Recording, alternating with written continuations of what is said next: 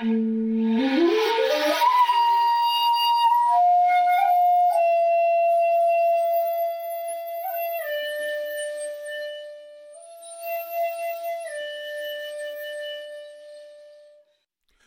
to the Zen of Everything, a Zen take on life, love, laughter, and everything else. With Jundo Cohen, a real Zen master. That's me. And Kirk McElhearn, that's me, a guy who knows a bit about Zen. Good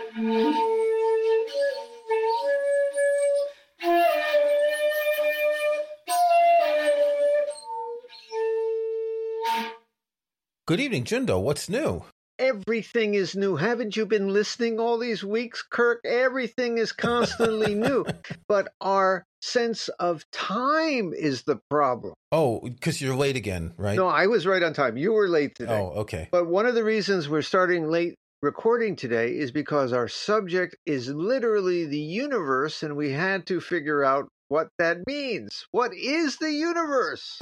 we we pick the easy topics, don't we? What do you think the universe is? I think the universe is all of us and everything else that permeates us and life and death and it's just everything that's not nothing. You have been listening, except the Zen fellow might say that we also have to kind of tweak that perspective a little bit. For example, why are we so caught up in being in nothing? I have a beautiful friend, Saverio. He's an Italian physicist. I've known him for years. And he says that a lot of physicists now are realizing that there must be a third nature to reality that is the only explanation for why we exist in a universe that seems to have been something that came from nothing. The old question how did something come from nothing? And the answer that many Buddhists came to long ago, and many physicists are coming to, is that the only answer must be a state beyond both nothing and something that we just have no experience of, so can't get our little tiny brains around. But the physicists are really realizing. Have you ever read the book called Flatland by Edward Edward or Edwin Abbott? What uh, it would be like with more dimensions, or what a creature from a two dimensional world would experience in a three dimensional world? No, I've never read it. Oh. well, it starts out with I don't remember exactly. Is it a creature? Is it a being? Whatever is in a one-dimensional world where there's nothing but points, and then discovers that there can be lines, and started freaking out. How can this be? I can't think of this. And then discovered that there can be shapes. It's this wonderful metaphor of how we simply cannot understand something because we're not able to think about it until someone presents it. And of course, uh, the the physics thing you're talking about, something that's something and not nothing and not something, is hard to get your head around. But maybe somehow we can feel it. Maybe somehow we can experience it without words. And uh, welcome to Zen Buddhism, because what our practices get us to do is not just sit on podcasts and talk about it, but to actually experience a lot of this, or at least get insight uh, into this. It, literally, parts of the brain shut off in Zen Buddhism, or shall we say, wire themselves in new ways, where our day to day common sense experience of the world is experienced in new ways. For example, the mind uh, creates a sense of separation. Buddhism, you've heard me say many times, creates a sense of wholeness in which the borders between things seem to drop away. Well, it's also true in our experience of this world of coming and going. We live in a world where everything has a cause and it comes for a while and then it's around and then it vanishes, including you and me that have a sense of being born and dying But much of Buddhism, of course, is about transcending that. What happens? What is a state that could be, shall we say, the the other face of it all, in which the coming and going are like the waves that rise and fall on the sea, but the sea goes on and on and on. We feel we're waves that come for a time and disappear. So we assume that everything in the world is just that things coming and going. We do not recognize our sea nature which was there before our coming, during our being, and afterwards. And when we, through Zen practice, recognize our sea nature, well, we're not all wet. We just keep flowing on and on. But doesn't that lead one to think that there is an eternal self? Another thing about Buddhism, we were not big eternalists, and neither are we nihilists, but it's important to know what, what this means. There is a sense of the timeless, which the physicists again will agree about. There must be something, you know, the old question, what was before the Big Bang? Or for the religious people and the other religion, what was before God? Obviously, there's something we're not getting. There must be some timeless nature. Now, is that eternity? Eternity means that something is going to be here forever, and we believe all things are change. So, whatever this fertile, ongoing process is, there's something timeless about. It. And we just, because we're so trapped in a world where things are bound by time and coming and going, we cannot again get our little heads around it. And that's what Zen Buddhist, Buddhism helps us do. I remember when I was young, a question came up that really hurt my brain. So I had been learning about planets and solar systems and galaxies and the universe. Now we know there's multiple universes, but even if our planet is contained in a solar system, our solar system is contained in a galaxy, and our galaxy is contained in the universe, what is the universe contained in? Okay, first have a couple of things. The multiverse, according to my physicist friends, is is again a theory. It's conjecture it's a possible explanation for why this reality we live in is the way it is. But I will just say this the Buddhists, we don't care because we sit with what is. If, get this, if there's one universe, we are it and it is us. And if there's a multiverse, we are it and it is us. So we're fine with it. Whatever is the whole thing, that whole thing is our other face. That's what you don't get. You have Kirk's face and I have Jundo's face. And the clock behind you on the wall I'm seeing has little clock's face. And our listeners have their face. Buddhism tells us that your face is my face, Kirking. And Kirk's hmm. Jundoing is me. And we're both clocking as the clock and the trees and the mountains and the stars, and nothing gets let, left out, whether there's only one universe or a multiverse. But your other question was what? Uh, why is the how big is the universe? Was that it, or no? What is the universe contained in? It has to be contained in something. Let, let me approach it this way. This this is where I'm going to come to our theme today, which is that there are certain fundamental teachings of Zen and Mahayana, which first off I think are intellectually understandable and can be explained, but again, you must experience them. The point is not just to listen to a podcast. You got to get on the zazen cushion. The brain, those sections we spoke about, have to rewire a bit, and you have to experience these things. Okay? But these views are, I believe, perfectly compatible with what a lot of modern science is telling. So let me let me start addressing your question this Way. First of all, I don't know how big the universe is or what's beyond that, but whatever it is, we believe it's just us and we are it. So that's one answer. That's one. Answer. And if the universe is, shall we say, just itself, it doesn't have to be in anything. But here's the thing I, I want to, to get at this whole thing about Copernicus. I think Copernicus is the Copernic, Copernican view of the universe uh, might be wrong, and I don't think I'm a religious nut to say that. Can I make an argument for it? Sure, go ahead. But I think a lot of religious nuts criticized Copernicus back in his day, but for different reasons. That what you're going to say. Let me see if I can actually make sense. Go back a few centuries. Sure, they thought uh, the the sun revolved around the earth and man was the center of the universe. Okay, well we're pretty clear that that's not the case. So then we ran to the other extreme and we see, thanks to Hubble, this vast universe that every time we look is just more vast than it was last time we looked. Billions and billions of galaxies. No, trillions of billions of billions of trillions of galaxies. How vast is it? Here's where Buddhism might offer a few points.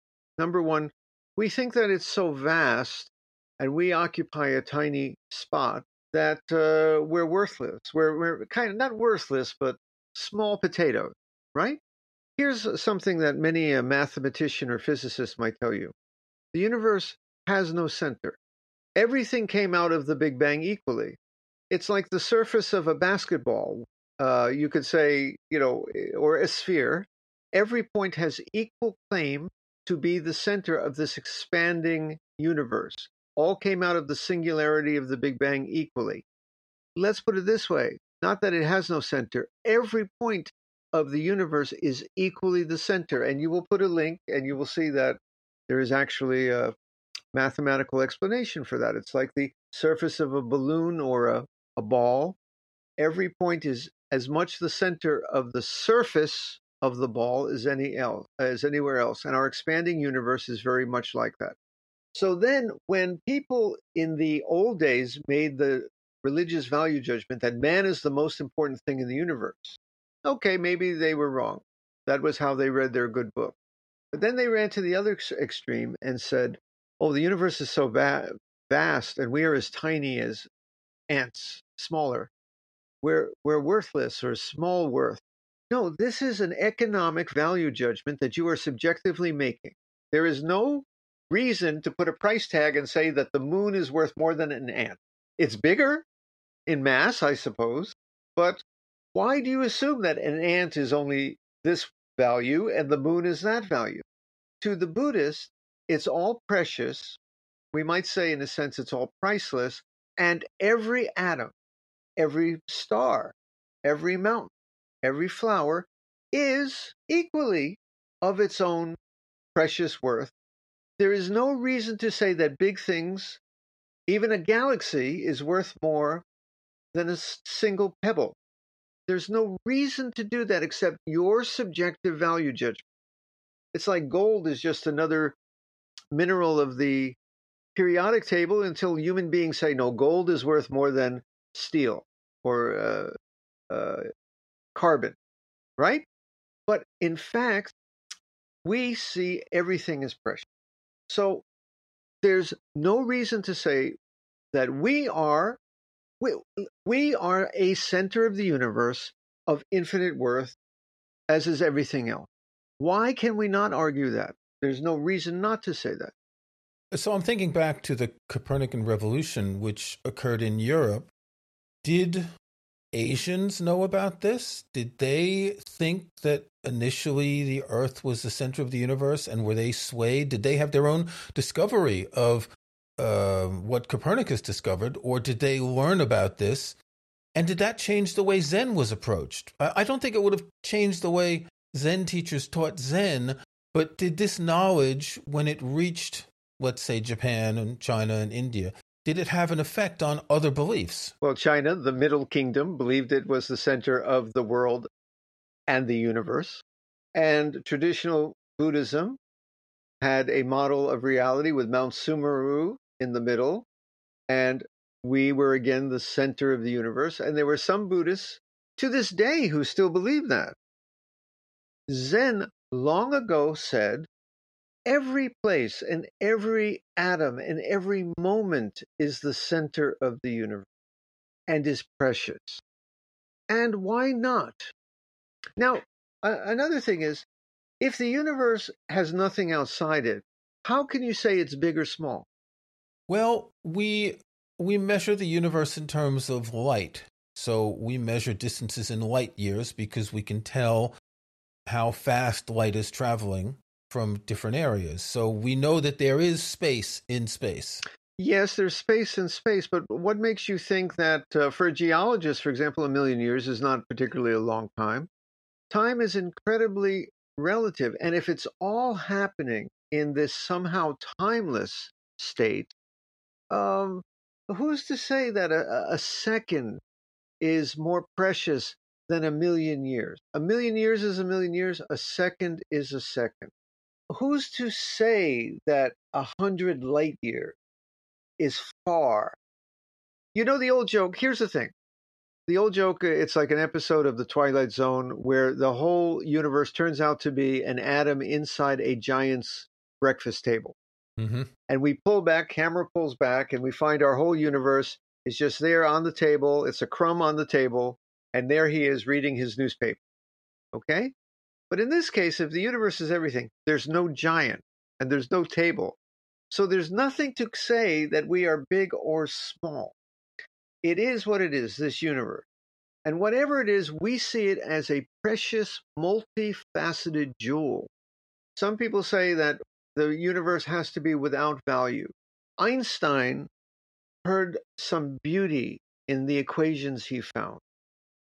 Many poets and musicians will sense some harmony and beauty uh, in the sounds they hear. Biologists will find some beauty in nature. Bi- Buddhists find some beauty and meaning in the wholeness of it all.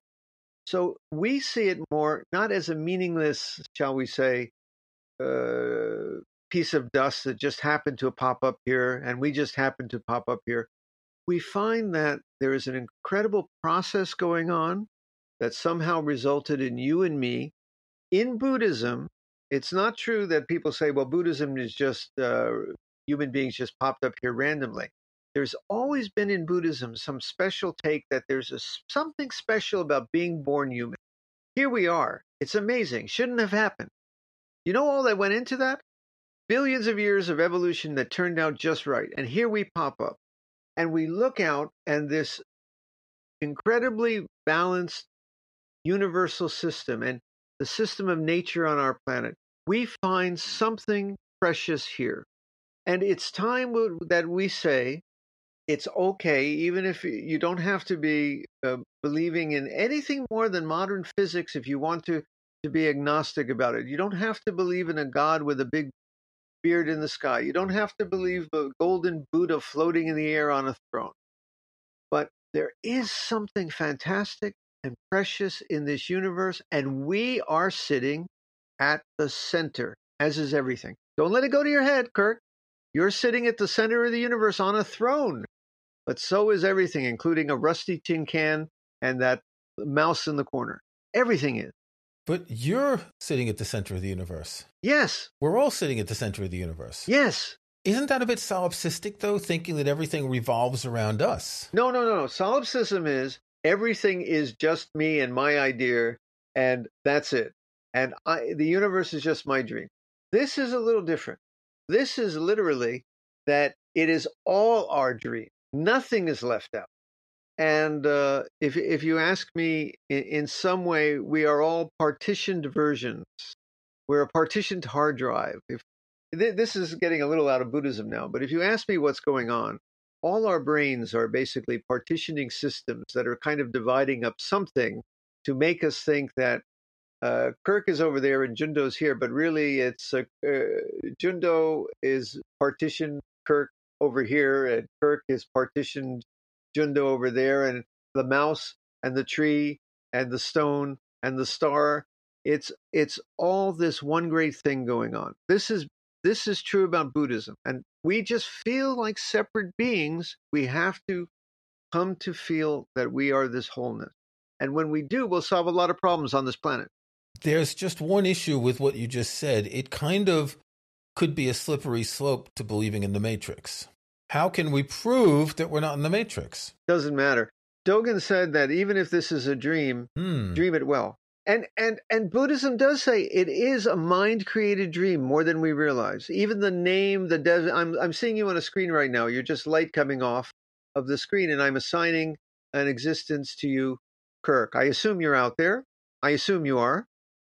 But uh, right now, you're basically a brain created image I'm seeing that's coming off my screen into my eyes, into my brain.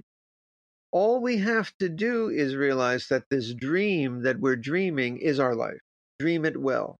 Okay, you've talked a lot about space. I want to talk about time because this is one of the interesting ideas in Zen that we realize that all that exists is the present moment. Once the present moment has gone into the past, it doesn't exist. And while we can have memories of the past, mm-hmm. they're gone. The future doesn't exist because it hasn't happened yet. So, in terms of the way Zen looks at time, is it the same that we're always at the center of time? We are on the razor's edge of time. The fa- the past is pretty much determined. Even the present, we can't control all circumstances. But it's almost as if we are alive to create. We are a product of creation, and we our job is to create the future. And the choices we make is so much up to us. We can contribute as an individual to making the world either a little uglier or a little more beautiful. And we can determine our own experience of the world. So I see this like let's let's imagine life uh, as a painting, and we are not only characters appearing in the painting, we are also each have a brush, and we all as a group are painting. Now everything's painting. The moon is painting. The other people are painting. You are painting. I am painting. So I cannot completely determine what this picture will be. But in my little corner, this is my karma here. By my, I can make an ugly painting, or I can make a more beautiful painting, a more gentle, peaceful, loving painting in my little corner. And if a hundred painters get together, we can paint maybe a, a much larger section. And if millions of painters, that is the large section of the planet Earth, could do so, we could paint a truly beautiful world. Now, the other worlds out there, we're not responsible for them.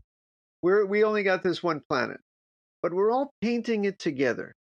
And unfortunately, some people paint ugly things. But as a mass of people, it, we can create a beautiful world by our choices, by our actions, by our words, and our thoughts. This is basic Buddhism 101.